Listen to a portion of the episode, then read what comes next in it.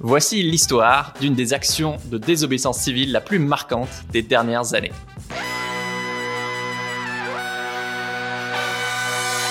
Bienvenue dans Soif de Sens, l'émission des humains qui changent le monde. Chaque semaine, je reçois un invité écolo, comme aujourd'hui, féministe ou solidaire, pour t'aider dans ta quête de sens. Et aujourd'hui, on accueille Elodie Nas d'Alternativa et ANV COP21. Salut Elodie Salut On va parler de désobéissance civile et de comment, avec euh, environ 300 militants, vous avez juste bloqué un sommet pétrolier à Pau. Alors je te présente euh, en 10 secondes. Tu dis qu'avant, tu étais euh, une indignée du, canapé. Et aujourd'hui, euh, tu es porte-parole de deux mouvements pour la justice climatique. Donc Alternativa, qui est peut-être le plus connu, euh, plus sur le côté initiative porteuse de solutions pour le climat, et ANV COP21, donc Action non violente COP21, qui veut construire tout simplement le plus grand mouvement citoyen de masse de désobéissance civile de l'histoire, notamment face aux projets bah, pollueurs et, et climaticides. Euh, parmi vos, vos, actions, il y a eu, bah, vous avez co-organisé les marches pour le climat, par exemple, euh, le décrochage des portraits de Macron, l'envahissement de, de Roissy 4, et encore ta toute première action euh, dont on va parler, le blocage d'un sommet pétrolier. Euh, voilà, je trouve cette histoire incroyable, donc je voulais lui faire un épisode dédié pour faire une initiation. Je trouve que c'était l'exemple parfait pour euh, illustrer la désobéissance civile, mais aussi le, bah, la force, la créativité et la magie qu'il peut y avoir dans, dans ce type d'action. Et donc c'est parti. Justement, en, en 2016, il y a une amie qui t'invite à ta première action de désobéissance civile.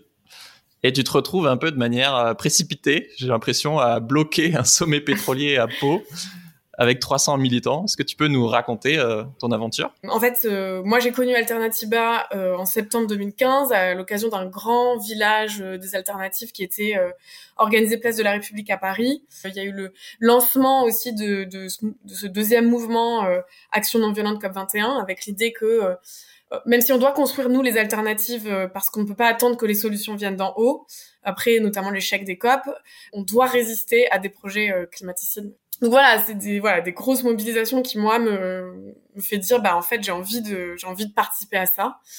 Ça me touche beaucoup. Et quelques temps après, donc mon amie euh, Pauline Boyer, qui était euh, déjà très impliquée dans Alternativa et NVCOP 21, euh, déjà porte-parole, me dit écoute, il y a il y a ce sommet pétrolier qui a lieu à Pau. c'est un sommet qui va réunir un peu dans le un peu dans, c'est pas vraiment dans le secret, euh, mais un peu, voilà, on n'en parle pas trop. Euh, cette conférence va réunir euh, toutes les euh, représentants les des industries, pétrole, voilà, les pontes du pétrole, toutes les industries pétrolières du monde entier. Et l'objectif de cette conférence, c'était comment échanger un peu les tips tu vois, euh, de, voilà, euh, de comment on va aller chercher du pétrole offshore donc sous la mer. Et, et ça vraiment c'est euh, l'opposé de ce qu'il faut faire et de ce que l'accord de Paris qui a été signé euh, dit Trois mois faire. avant, quoi. C'est ça. Foutage de gueule maximal, quoi. Et là, il euh, y a donc ANVCOP 21 et d'autres organisations qui décident de bloquer ce pétrole, ce pétrole, qui, la, le qui, de bloquer ce sommet, ouais. un sommet qui est aussi accueilli un peu à bras ouverts par la mairie de, de Pau, qui est qui l'est toujours, mais qui est dont le maire est François euh, Bayrou. Euh, qui est le siège de Total aussi, je crois. Ouais. Et du en coup, France. Pauline euh, Boyer m'invite à une petite euh, un, une petite réunion dans un bar à Paris. Moi, je me dis ok, euh, ça va être, tu vois, euh, je sais pas, une petite réunion d'information, va y avoir un peu de monde, je vais me me faufiler tranquille à l'arrière de la salle pour écouter. J'arrive euh, avec 10 minutes de retard. Tu, 10 minutes de retard, tu vois, ça va dans un bar. Euh, bon. Et en fait, il euh, y a cinq personnes autour de la table. Euh, et Pauline commence en me disant, euh, par contre, euh, Alternativa, on commence les réunions à l'heure, on les finit à l'heure. Donc là, euh, t'as 10 minutes de retard, euh, ça va pas, quoi. tu vois, donc... Je crois qu'il y a un petit malentendu. Ouais, ça a commencé comme ça. Donc j'étais là, ok. Et, euh, et voilà, ça, enfin, il, voilà, il discutait de, en gros, euh, qu'est-ce qu'on fait, comment on s'organise pour amener le plus activiste possible, bloquer ce, euh, ce projet. Moi, je me dis bon bah, ok, allez, euh, je vais voir, je vais voir ce que ça donne. Et du coup, je débarque à Pau. Je débarque à Pau en avril 2016. je savais pas vraiment à quoi m'attendre. Euh, et en fait, on est euh, sur le, le, site de, euh, de Emmaüs l'Escarpeau, qui est vraiment un endroit incroyable. Il y a une, une, une immense tente qui accueille 200 personnes pour dormir. Il y a plein d'espaces qui sont mis à disposition. Et c'est trois jours de camp climat, de camp de formation où on se prépare aussi. On prépare le, le c'est en gros comment on va bloquer concrètement le sommet. Et du coup, je me retrouve avec plein de gens que je connais pas euh, des gens qui se connaissent euh, pour la plupart. Euh, moi, je connais que Pauline, mais en fait, qui est happée par l'organisation, donc je me retrouve un peu toute seule et, et, un peu en mode mais qu'est-ce que je fous là En plus, tu sais, c'est des trucs un peu cons, mais je, en fait, il fait il fait froid à Pau en avril, il fait très froid. et moi, j'avais mon petit sac de couchage tout léger. il a plu, mes affaires sont retrouvées complètement trempées, mon matelas est trempé. Donc j'ai là. Oui, donc ça teste ta, ta, motivation, quoi. Ouais, et puis je suis là, j'ai froid. Et puis euh, les formations, c'est un peu, ok, comment on va, euh, euh, comment on réagit face aux forces de l'ordre, comment on, on, on, traverse un peu les lignes, tu vois, s'ils nous empêchent de passer. Et je suis là et je me dis, oh là là, mais, mais moi je peux pas faire ça. Enfin, moi je, tu vois, je, je, moi je respecte les moi, règles. Moi je vais juste aller dans un bar. ouais, c'est ça. Non, mais enfin, je comprends hein, le fond, mais je, mais je me dis, oh là là, mais moi jamais je, je pourrais faire ça. Ouais. Et voilà, il y a aussi, on, à un moment, on nous pose des questions. Est-ce que quel risque vous êtes prêt à prendre? Est-ce que vous êtes prêt à prendre des risques juridiques? Est-ce que vous êtes prêt à prendre des risques physiques? Euh, Ça, ça permet de définir quelles sont euh les personnes euh, qui euh, sont ok pour être un peu en première ligne et quelles sont mmh. celles qui et qui sont vraiment mais hyper importantes, qui vont peut-être être plus en arrière, soit pour aider sur la partie logistique la cuisine parce que t'imagines bien que euh, un, dans un accueillir 300 bah militants comme ça, euh, ben ça demande de, pour le moral c'est important aussi. Ouais, il faut il faut les nourrir, il faut euh, voilà régler les problèmes de matelas à mouiller, de, de, de, de, covoiturage. Ouais, on reviendra après après sur la, le côté formation. Si on on saute en avant dans dans l'action, du coup, concrètement, vous empêchez physiquement les pétroliers d'entrer là où il y avait les conférences. Donc c'était, vous étiez menotté à eux, vous avez balancé des boules puantes dans les salles de conférence, vous faisiez du bruit la nuit avec des casseroles pour les empêcher de dormir. Euh, c'est super créatif. Ouais, il y a eu euh, trois jours, euh, en gros, trois jours de, de blocage. Hein, le sommet durait trois jours. Et, euh, et effectivement, l'objectif, c'était de d'empêcher la tenue de ce sommet un peu par plein de moyens, quoi. Euh, des moyens non violents, mais euh, des moyens quand même très offensifs. Euh, il y a eu aussi une grande créativité qui a été laissée aux participants dans les, jours qui ont précédé pour dire bah ok qu'est-ce qu'on peut imaginer d'un peu foufou pour vraiment leur dire on est là. Et en fait vous il y a cette enfin justement quelques mois après la signature de l'accord de Paris vous pouvez pas continuer comme c'était avant. Et si c'est pas les États qui vont le faire c'est nous les citoyennes et les citoyens qui seront là à chaque fois pour pour euh, ben, vous mettre la pression en fait et vous dire que ça c'est pas normal. Donc euh, effectivement, euh, le premier jour, il y a des des, des militants qui se sont enchaînés à la, aux portes et puis il y en a d'autres après qui sont arrivés. Il y a eu aussi un, un concert un peu sauvage qui a été organisé le deuxième jour à côté de, du congrès. Il y a eu, ben, effectivement, ils sont allés ben, ils sont allés, enfin certains, euh, c'est pas mon cas, mais sont allés euh, taper sur des casseroles euh, là où, euh, où étaient logés les, les conférenciers. C'était une façon de aussi d'être assez inclusif dans le sens où ben t'as des risques qui sont différents mmh. et et en fait tu lâches pas l'affaire quoi. Tu vois, ouais. t'es là, on est là à chaque fois. L'exemple que j'aime trop, c'est effectivement en formation, vous avez appris à comment casser des lignes des policiers. Et comme vous êtes non violent, par exemple, il y en a plein qui avaient des, des oreillers en mousse sur vous justement pour pas avoir de pas attaquer l'intégrité physique des, des flics et euh, même vous aspergiez de peinture. Parce que comme les flics doivent eux-mêmes laver leurs uniformes, bah du coup ils hésitent un peu plus à vous arrêter quoi. ouais, puis c'était très surprenant en fait, ils s'attendaient pas vraiment à ça, donc euh, il y avait une part euh, ouais de, de, surprise. On a eu aussi des euh, des activistes qui ont réussi à rentrer dans la salle de conférence le premier jour et qui se sont justement enfin menottés à la table sur l'estrade. Sur scène. Ouais, sur scène et qui ont aussi ben pris la parole. Donc et puis c'est vrai qu'il y a eu des moments aussi assez forts où comme on bloquait l'entrée, et ben il y a eu des conversations qui se sont nouées avec les conférenciers, des gens qui étaient plus réceptifs que d'autres évidemment, mais certains qui disaient euh, bah ouais en fait, euh, voilà que ça pour certains ça ça a travaillé un peu pas pas pour tout le monde, mais euh, Il y en a même un des conférenciers, je crois, qui a décidé de de plus parler à la conférence et de démissionner. Enfin, genre, Ouais, ouais. C'est, je pense que c'est vraiment la force de l'action non violente aussi que que de de rendre visible certaines choses et de créer de la confrontation, mais qui sont pas en fait, qui permettent aussi des portes de sortie, euh, qui permettent euh, finalement d'ouvrir du dialogue aussi là où il y en a pas, où il n'y a pas de point de rencontre. Et aussi, ce que je voulais dire, ce qui était euh, assez fort dans, dans ces trois jours, enfin moi en tout cas, en tant que simple participante à ce moment-là, j'ai compris, enfin j'ai, enfin c'était que, enfin c'était encore un peu des bribes, mais tu vois, j'ai compris la force de de l'action euh, non violente et de euh, aussi des stratégies que tu peux mettre en place parce que euh, le, le, blocage de sommet il était annoncé. On avait enfin ça avait été annoncé publiquement. Il y avait des affiches il y avait des tu vois sur les réseaux sociaux tu pouvais t'inscrire pour participer. Et et du coup il y avait un il y avait des horaires aussi qui avaient été donnés et en fait c'était des leurs enfin des choses qui étaient des leurs et des choses qui n'étaient pas et et du coup ben ouais c'est c'est hyper fort en fait cette il y a un petit côté euh, à la fois malin et un petit côté jeu d'échecs, tu vois, dans le. Ouais, complètement. je trouve ça génial que c'est à la fois. Bah, c'est hyper festif en fait, c'est improbable. Euh, effectivement, t'en as qui étaient déguisés en bonhomme de paille pour amortir les, pour pas faire mal aux flics ou, ou... c'est tellement cocasse et improbable que du coup, je trouve ça plus dur de vous de vous détester quoi en tant que participant et, et parce que vous êtes quand même là pour créer du, du conflit, mais pour mettre en lumière un, bah, un conflit encore plus grand qu'effectivement que les pétroliers euh, euh, bah, niquent la planète quoi. Après, euh, quand même, euh, ce, ce jour-là, la, la réponse policière, enfin déjà la, la, présence policière était très importante et la réponse ouais, la réponse a été quand même, euh, voilà, beaucoup de gazage euh, dans, dans, les yeux, quoi. Enfin, en tout cas, il y a beaucoup de mm. militants qui ont été gazés. Euh, donc c'est pas, oui, oui, c'était pas, anodin, quoi. Enfin, c'était pas, c'était pas anodin et c'était un vrai, une vraie confrontation, quoi. C'était. Mm. Mais il y a même des moments, j'ai, lu où bah, vous faisiez exprès de secouer les, les, grillages pour que les policiers vous gazent, mais du coup, ils gazaient aussi bah, les participants qui bah, se barraient, quoi.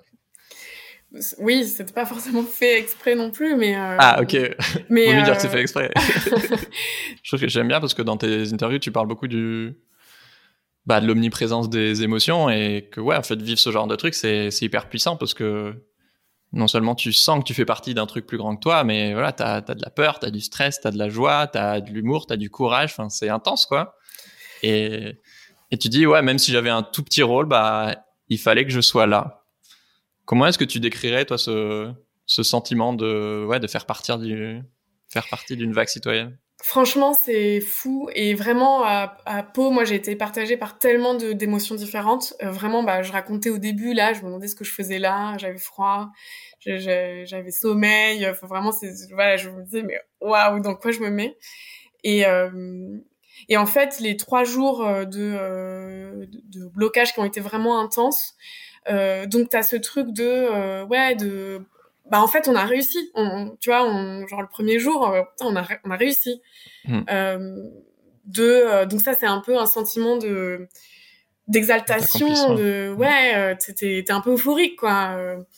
Il y a eu des scènes moi qui m'ont vraiment ouais où t'en as les larmes aux yeux et tu te rends pas compte de ce que ça veut dire mais il y a notamment le la personne qui était euh, responsable de la, de la cuisine qui nous dit euh, en fait là on a reçu euh, des dons de, des agriculteurs et agricultrices du coin du coin qui nous permettraient de tenir pendant une semaine de blocage. Et c'était que des dons en fait. Et c'est voilà c'est des gens qui qui vous soutiennent en fait. Qui nous soutiennent. Mm. et et vous n'êtes pas tout seul. Et même si c'est dur et ben en fait il y a des gens derrière. Et ça et ça je l'ai je l'ai ressenti aussi dans enfin en fait je le, je le ressens tout le temps quand on mène des actions. euh, on a beaucoup de gens qui nous écrivent pour euh, nous dire merci, euh, pour nous dire bravo, pour nous dire bah voilà moi j'ai un problème de santé, je je sais pas, j'ai des trucs qui m'empêchent de pouvoir faire ça, mais vraiment je suis avec vous, qui font des dons aussi et et c'est important de pouvoir, enfin le, pour moi le, soutien financier à, des actions comme ça, ça, ça, nous permet de faire des choses, mais ça nous permet aussi de nous dire putain mais en fait bah, on n'est pas, tout seul, quoi. Mm. Et ça, c'est tellement fort. Et puis, euh, il y, a, aussi d'autres moments. Enfin, un autre moment qui m'a marqué, c'est euh, euh, Cécile, Cécile Marchand qui était toute jeune à ce moment-là et qui devenue aussi une figure du mouvement Alternativa NVCOP 21, qui en fait est euh, est sortie euh, par euh, les forces de l'ordre de la zone de elle s'était enchaînée aux portes du congrès. Elle est sortie de la zone par les forces de l'ordre. Et en fait elle elle en peut plus quoi. Elle est vraiment elle, elle, voilà c'est le dernier jour il y a toute la fatigue de et puis elle est en elle est elle est en rage parce qu'en fait elle dit mais, mais qu'est-ce que vous faites là? Vous êtes en train de me sortir moi alors qu'on se bat pour notre avenir et pour l'avenir de vos enfants en fait. Et c'est eux qui sont à l'intérieur que vous devrez arrêter que vous devriez sortir et ça, voilà, c'est c'est euh... et en fait, euh, et puis à la fin de ces trois jours, euh, il y a eu euh, d'autres prises de parole qui disaient, en fait, on sera là. Là, ce qui s'est passé à Pau, dans le monde entier, il y aura des gens comme nous qui seront là pour vous dire que c'est pas normal ce que vous faites et que vous pouvez pas continuer comme ça. Et en fait, là, je, voilà, moi, j'ai été traversée d'un truc où je me suis dit, bah, en fait, c'est, c'est là que je veux être. C'est ça, mm. c'est ça que je veux faire, en fait. Et peu importe si euh, je suis juste un, je suis juste une toute petite partie, une petite fourmi dans tout ça. Euh, tu vois, le, je raconte juste ça parce que quand même il y a des moments très drôles. Euh, moi, le, le, dernier jour, il y avait une, une, partie un peu offensive où justement c'était aller très tôt pour euh, s'enchaîner encore une fois aux portes euh, du Palais des Congrès. Et moi, je voulais pas prendre de, de risques, mais euh, je me suis quand même retrouvée là-dedans. Et en fait, j'étais en, en, observation, donc j'étais en, en, en tenue de jogging et je faisais un un petit jogging, tu vois, à 6 heures du matin dans le brouillard euh, de, de, la ville de Pau euh, pour voir euh, ce qui se passait, si si les si les, les, forces de l'ordre étaient déjà installées, tu vois. Et, et oui, c'est un rôle de repérage et d'être en retrait de l'action pour informer la base s'il se passe des gros trucs. Mais c'est mais tu vois, c'est des trucs tellement cocasses, tellement tellement tellement voilà, je me vois vraiment en, jogging là. Euh, à faire du surplace. Ouais, c'est ça, en mode, allez, je me rétire encore, mais. et, et, voilà, et mais du coup, ça, c'est un tout petit truc. Enfin, c'est un tout petit truc, non, parce que en fait, euh, tout, tout le monde dans le mouvement est important, tout le monde a un rôle. Enfin, on a besoin d'avoir des gens qui sont peut-être un peu plus sur le devant de la scène, mais en fait, ça ne marche que s'il y a toute une structure en fait. Et ouais et voilà, je pense qu'on a tous, tous et tout un rôle à jouer. il y avait des personnes très différentes, euh, d'âge différentes, qui venaient de la France entière. Et, et voilà. Ouais.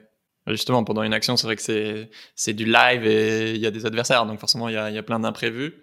Euh, donc on peut avoir l'impression que euh, c'est un peu à l'arrache, mais alors qu'en fait, non, enfin, c'est ultra bien organisé. Et il y a au moins, je sais pas, 18 rôles différents parmi les militants. Là, tu en as parlé d'un d'observateur. Est-ce que tu peux nous présenter euh, quelques-uns des différents rôles dans une action de, désobéissance comme celle-là? Ouais, et juste quand même, parce que euh, effectivement, euh, je parle beaucoup d'émotions et je pense que c'est c'est important de pouvoir accueillir ce qu'on ressent dans ces moments-là qui sont très intenses. et effectivement, on se prépare beaucoup. Euh, on a une organisation qui est très carrée. Euh, je rigolais sur euh, Pauline qui me sermonnait un peu parce que j'avais 10 minutes de retard, mais la ponctualité c'est fondamental en fait si on veut que ça fonctionne bien. mais en fait, on fait tout ça parce que en face c'est dur et en fait lutter ça peut être dur pour plein de raisons, pour aussi de, aussi des émotions et, et je pense qu'il faut aussi le, enfin voilà, en tout cas se, se être en conscience de ça parce que c'est pas mm. c'est pas juste fun en fait. Euh, euh, oui, moi je reçois beaucoup de je ressens beaucoup de joie et de force, mais il y a des moments qui sont mais c'est dur en fait. Ouais. Mais ouais, pour ça moi je suis super content que bah t'es quand même la porte-parole de ce mouvement et que tu sois aussi euh, euh, à l'aise avec tes émotions parce que Bon, le burn-out militant, c'est un sujet très récurrent, mais c'est pas non plus la, la, seule émotion. Mais on est tous rattachés aux causes qu'on défend pour des raisons différentes et avec des, ouais, des, une sensibilité différente et non, moi du coup je suis très admiratif de d'être à la fois aussi carré et et d'aborder aussi frontalement ce, ce, sujet qui permet aux gens potentiellement de surmonter leur peur pour s'engager parce que c'est c'est ça qu'ils ont vraiment envie de faire quoi.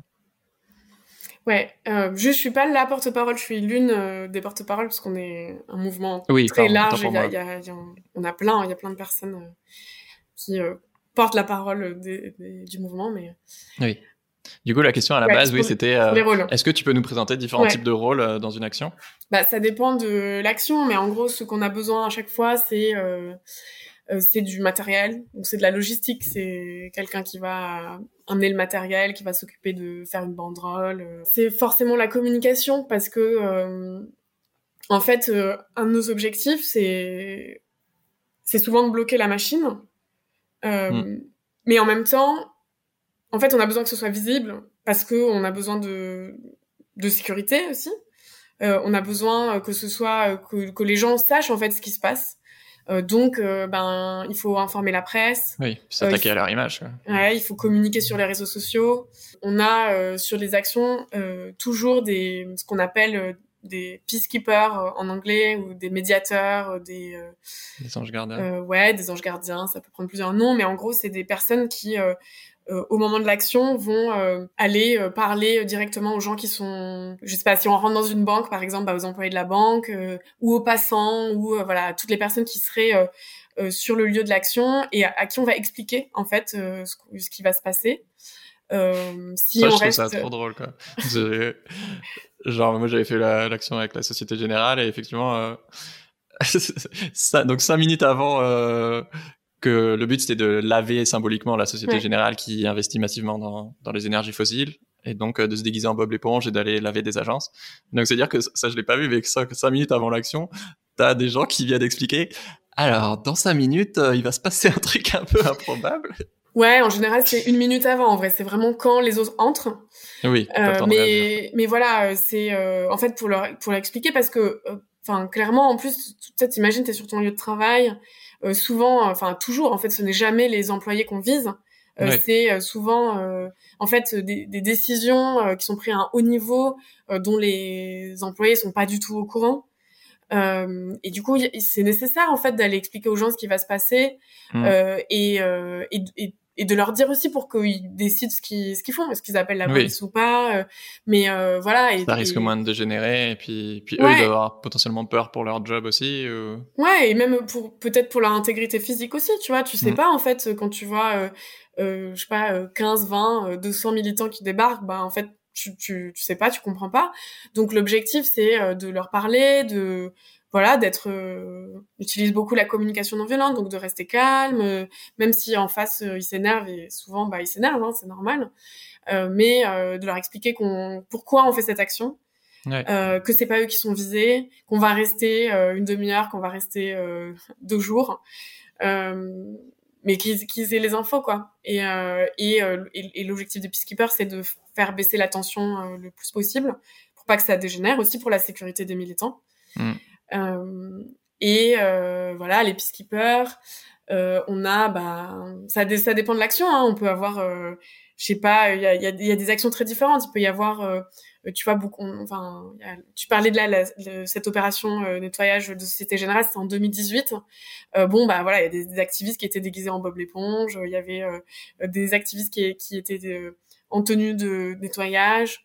on a besoin de gens qui font de l'animation. Oui, t'as les gens qui portent les pancartes, t'as les gens qui, qui effectivement observent, t'as les porte-parole pour les médias, t'as mm. ceux qui font la bouffe en retrait aussi, on disait, ou mettent aussi les, bah, les contacts avec la police, voilà, qui calment le jeu, euh, même si du coup potentiellement ils sont exposés à, aller en garde à vue. Non, le, le rôle, euh, enfin, en tout, en tout cas, l'idée de faire euh, le lien avec la police, c'est juste d'avoir une personne qui puisse être interlocuteur quoi. ouais être interlocuteur et pas euh... ouais pas que ce soit tout le monde quoi que ce soit un peu le un peu le un peu le fouillis. C'est un peu de négociation. Donc euh, c'est un rôle aussi qui demande beaucoup de calme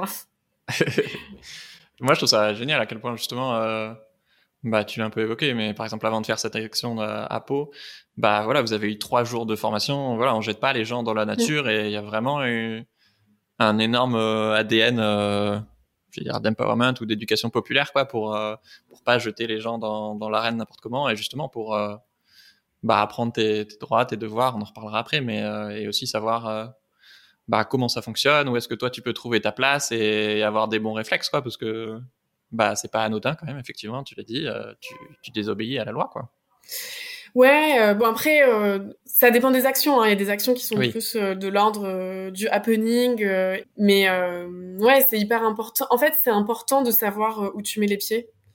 Mm. c'est important de savoir ce que le collectif peut faire pour toi aussi, et ce que toi, et si tu, toi tu te sens bien ou pas, parce que en fait, tu peux dire ok, ça me convient pas, tu vois? mais il faut que tu saches comment ça fonctionne pour pouvoir le dire. Ouais. et il faut que tu sois préparé à euh, ce qui va se passer parce que le rapport avec les forces de l'ordre est pas forcément facile, le rapport avec le stress est pas forcément facile non plus. En fait, il faut te préparer parce que dans le dans le dans le feu de l'action, tu, tu tu réagis différemment, tu vois. Donc c'est hyper important, on laisse on laisse personne partir sans sans avoir le plus de cartes en main quoi. Ouais. Puis si, si vous avez jamais fait d'action, ben voilà, commencez par un rôle plutôt secondaire, euh, soit à la base arrière, soit effectivement observateur ou autre. Euh. C'est pas des rôles secondaire, enfin vraiment parce que euh, ils sont hyper importants dans l'action. Moins, exposés au risque en tout Mais cas. tu vois, vraiment, bah, par exemple tout ce qui est sur la communication en dans ce qu'on donc ce qu'on appelle la base arrière communication, c'est non seulement fondamental, mais c'est aussi, bah en fait, faut être faut être calme quoi quand t'as euh, tous tes tous tes potes, euh, tous tes activistes partent en garde à vue. Euh, qu'est-ce que, tu vois enfin faut faut pouvoir réagir faut pouvoir mm. euh, prendre les bonnes décisions aussi mm. euh, donc non c'est c'est vraiment pas des rôles des rôles secondaires oui c'était maladroit comme ça marche je trouve qu'on a tellement dépolitisé les sujets de société que je, forcément c'est classique de dire ça, mais t'es plus un citoyen qu'un consommateur. Mais je trouve que c'est vraiment très ancré en nous la croyance qu'en tant que citoyen, euh, on peut pas faire grand chose parce que on est David contre Goliath, parce que euh, on perd souvent. Comment est-ce que toi tu, tu fais taire cette petite voix qu'on peut tous avoir en nous euh, quand tu doutes Voilà, comment est-ce que tu te rappelles à quel point, euh, par là, en fait, on est nombreux et on est puissant et, et on peut faire des trucs de, de dingue. Euh, bah c'est lors d'actions massives comme ça. Enfin vraiment euh, je pense que ça ça booste tellement en fait aussi. Ça ça ouais c'est une dose d'adrénaline et en même temps euh... en fait l'action elle, elle, elle, intervient aussi dans une dans une stratégie qui est plus globale et dans plein de moyens d'action qui sont utilisés. Et, et l'action de désobéissance civile ou l'action au coup de poing elle arrive euh, à un moment, enfin, elle doit être utilisée quand il y a un nœud, tu vois, quand on n'en arrive pas à, il y a, y a, plus de négociations possibles, on n'est pas écouté, euh, voilà. Et, et, du coup, ça, ça, ça fait un coup d'accélérateur de fou. Euh, parce que médiatisé, parce que euh, bah voilà, parce que enfin quand on envahit le tarmac d'un aéroport, euh, c'est c'est fort comme acte quoi. Mm. Euh, quand t'as euh, une centaine de personnes qui sont envoyées en garde à vue, euh, c'est c'est pas c'est pas anodin. Quand t'as des procès, euh, tu vois, c'est quelque chose. Mais euh, mais tu peux pas te dire et, et je pense que enfin de toute façon il y a aucun moyen d'action qui fait que ça c'est la recette miracle et une fois que tu vas faire ça c'est bon le truc va se régler tu vois. Et par exemple, quand je prends cet exemple euh, donc euh, de la lutte, euh, mais on pourrait prendre d'autres exemples, hein, mais dans la lutte contre l'extension de l'aéroport, le fameux terminal 4 de l'aéroport de Roissy, il ouais. euh, y a tout un il y a une, toute une coalition euh, de d'acteurs locaux, nationaux, qui ont utilisé plein de moyens d'action différents, euh, que ce soit euh, des pétitions, que ce soit des recours juridiques, euh, le fait de euh, faire parler du sujet, de mobiliser des élus. Il y a quand même des élus franciliens et aussi la maire de Paris, hein, Anne Hidalgo, qui ont signé une tribune en tant qu'élus en disant qu'ils étaient contre ce projet. il y a eu des aussi des, des tribunes de salariés du secteur aérien. Il y a les je parle beaucoup de tribunes, mais une autre tribune des, euh, des 700 étudiants de l'industrie aéronautique. Ouais. En fait, il y a eu plein de trucs comme ça. Euh, il y a eu des réunions publiques euh, où on a, il y a eu des, on a interpellé le, le, le préfet d'Île-de-France. Il y a eu des réunions avec le préfet d'Île-de-France. Voilà, il y a eu plein de choses. Il y a cette action. Et quelques mois après, euh, juste avant le, la présentation de la loi climat, euh, Barbara, Pompili, euh, ministre euh, de l'écologie, annonce l'abandon du terminal 4 parce que justement dans la lutte contre le changement climatique, c'est pas pertinent de, de garder ce, ce projet-là. Moi, évidemment que je suis persuadée que notre action elle a joué un rôle, oui, mais je pense que c'est c'est un truc voilà, c'est un truc global et c'est pour ça que en fait notre notre rôle en tant que mouvement citoyen pour la justice climatique et c'est pour ça qu'Alternativa et Action non violente COP 21 fonctionnent ensemble, c'est un peu de tenter, tu vois, tous les moyens d'action euh, en alliance avec euh, plein d'autres. Ouais. Pour pour euh, pour pourrir un projet, pour euh, faire qu'une une loi ne passe pas, pour tu vois, pour qu'on pour qu'on avance en fait. Enfin qu'une loi ne passe mmh. pas ou qu'une loi plus ambitieuse passe en l'occurrence, mais je me suis un peu perdue dans ce que, dans, par rapport à ta question, mais je vais retomber sur mes pattes. La, en fait, ces moments d'action, elles, elles, quand même, elles, elles redonnent le sentiment de collectif. tu vois, sur le, le tarmac de l'aéroport de Roissy, il y avait des scientifiques, il y avait des riverains, il y avait des étudiants, il y avait des salariés de l'aéronautique, il y avait des gens qui n'avaient jamais fait d'action, tu vois, même de plus petites actions, et qui se retrouvent, bah, en fait, à fouler un tarmac, tu vois. Enfin, ils ont découpé un grillage, mm. ils se sont infiltrés et ils ont marché. Enfin, ils ont, ouais, ils ont envahi le tarmac. Justice climatique. Voilà. Et du coup, euh, et franchement, les images de cette action là sous l'avion avec euh, un ciel bleu magnifique, il y a des, des drapeaux qui flottent euh, au vent là, et, et ça, c'est une force quoi. Enfin, ça, ça, mm. ça, donne un sentiment de de, de pouvoir, de, de collectif. Euh, donc c'est hyper important. Et moi, ces moments-là, ils sont euh, mais comme quand on se retrouve dans la rue tu vois quand on, quand on fait des, des marches hyper massives où euh, il y a un il y a, y a à la fois des slogans très forts il y a de il y a, y a de la joie il y a des, des chants euh, et un, un truc de déterminé qui, qui fait que euh, on sait qu'on peut pas faire confiance aux politiques mais en fait nous on est là quand même tu vois on est là c'est voilà enfin moi c'est en tout cas c'est ça qui me qui me donne de la force et puis que euh, juste quand même euh, des victoires parce que en l'occurrence ah bah là dans, dans le cas de de, de cette de cette de du Terminal 4 on, donc le projet a été abandonné et les, les les activistes qui étaient en procès ont été relaxés donc en fait euh, ça ouais ça, ça donne de, de, la force quoi et l'espoir. Bah ouais, ouais. L'émission s'appelle Soif de sens. On va parler un peu de ta quête de sens. Toi, qu'est-ce qui donne du sens à ta vie? Euh, bah, c'est de faire ce que je fais, quoi. Enfin, c'est de faire euh, tout ce que je peux, je pense. Parce que euh, je pense que la, la, lutte dans laquelle on s'est embarqué, elle est, mais comme plein d'autres luttes, mais tu vois, elle est, elle est sans fin. En fait, mm. c'est, c'est un, elle sera jamais finie. Et puis c'est le collectif. C'est vraiment d'être euh, avec d'autres. Ça, ça donne beaucoup de sens, ouais. ouais. Comment ton rapport au sens il a évolué avec le temps? Pour moi, ça a toujours été, enfin moi personnellement, ça a toujours été hyper important. Enfin, l'écologie, l'environnement, c'était pas vraiment mes sujets quand j'étais plus jeune. Mais j'étais. Je crois que t'engueulais tes parents euh, quand ils triaient pas leurs déchets. quand non, petite. non, euh, parce qu'en plus ils étaient euh, eux-mêmes, c'était pas trop leur sujet, mais mais voilà, c'était de fait, fallait trier, quoi. C'était pas. Mais j'étais vraiment révoltée par les injustices en général, quoi. Enfin bon, c'est un peu bateau de dire ça, mais c'est pas forcément le cas de tout le monde non plus. Et, euh, et j'ai toujours voulu euh, avoir une activité qui avait du sens. Mm. Euh, je voulais être journaliste quand j'étais plus jeune, mais un peu genre euh, grand reporter de guerre. Euh, puis après, j'ai bossé dans des associations en fait. Mais après, là, je pense que ce qui a donné plus de sens, c'est le, c'est des actions. Tu vois, c'est de prendre des risques. C'est, euh, c'est ce truc-là. En fait, je, je, je pense pas que. Enfin, j'étais, quand j'étais plus jeune, j'aurais, j'aurais pas imaginé ça, je pense. Oui c'est en faisant au fur et à mesure que tu te rends compte que ça a de plus en plus de sens pour toi, quoi. Bah, et que c'est nécessaire et qu'on n'a pas trop le choix, en fait. Quand on n'est pas écouté en tant que euh, citoyenne et citoyen dans une démocratie, et aussi quand, tu vois, l'État ne joue pas son rôle de protéger la population, bah, en fait, à un moment, tu es obligé de te relever les manches, quoi. Hmm. Et ce serait quoi ta dernière euh, grosse remise en, en question? Je sais pas si j'ai beaucoup, j'ai pas beaucoup de grosses remises en question. Après, euh, je suis quelqu'un qui, euh, qui c'est bien ça. ouais.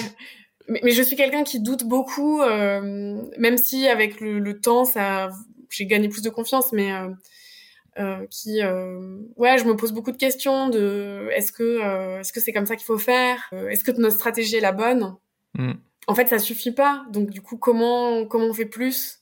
Ouais. Comment je fais plus? Voilà, c'est plus ce genre de questions un peu existentielles euh, que, que des remises en question.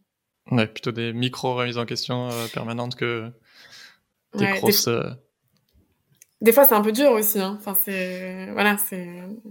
Ouais. Bon, je pense que tout le monde vit ça d'une certaine façon. Donc... Ouais. Ah ben, merci Elodie, je je me suis régalé. Euh, là, on a fait un épisode un peu spécial effectivement sur euh, cette histoire, euh, mais en fait j'avais tellement de questions à poser qu'on va faire tout de suite un deuxième épisode. Euh, donc si tu veux plus d'épisodes avec des humains rayonnants comme Elodie, bah, abonne-toi et parle de ce podcast à un ami, ça m'aide énormément. Ciao tout le monde